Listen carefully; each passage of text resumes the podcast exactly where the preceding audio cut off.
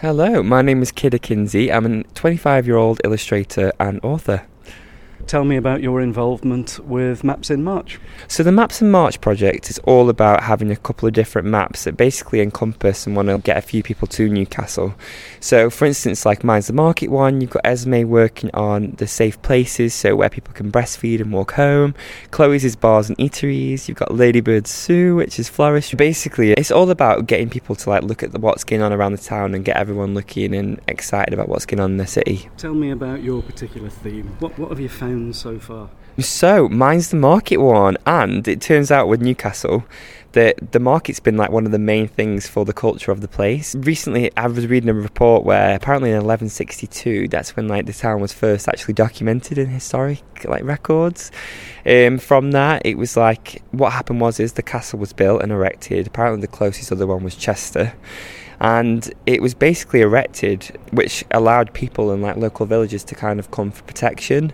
And what happened was is the garrison would allow people to trade their things every Thursday, and before you knew it, it basically turned into a market because people were transporting through from Liverpool to Manchester or Birmingham, and instead of it being Stoke, Newcastle became the the coaching city. Yeah, it ended up being like, actually, you can have that market on a Monday, Tuesday, Wednesday, just make it all week. Yeah, and then all of a sudden that's what happened. Are there any current market traders that have got a really long family history with the market here? Yes, so there's a stall opposite the view, like on the other side.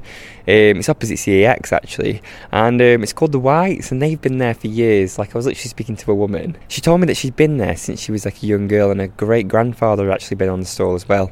She's got photos apparently of her granddad bringing over the veg and fruit on horse and carriage. I was like, no way.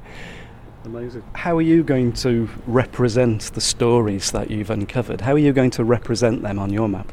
So I think I'm going to do it a bit more, not as obvious. I think I actually want to do it more of an overcrowded kind of drawing of the market with a timetable of what's going to happen and be on over the next few weeks with like important links and like important information that probably in the market people don't recognise, so forget to go or come. So just making it a more accessible thing where people know what market's on what day. It's not going to be store specific because stores change all the time. Have you found that your shopping trends have changed? Are you buying more produce from the stalls now?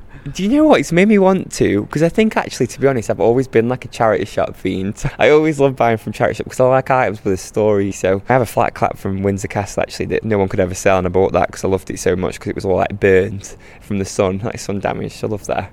But yeah, basically, like I just think I think it's important to like shop small anyway. I think all these big corporate like things, it's easy and it's very affordable, but to be honest, it's not very ethical either. I think in an environment where we know like climate change, sorry, I know it's a boring word for some people, but it's very important that we do shop sustainable. And I think when you're supporting and putting money back into the local people that bring the market to the place, that's when it's, yeah, like a good thing. The White's stall that you mentioned is the only place I found in town that you can buy those really big, is it portobello Huge. mushrooms? Yeah, massive. So I often go, I'll just buy three mushrooms. Yeah. I'll buy one, it'll last me the year.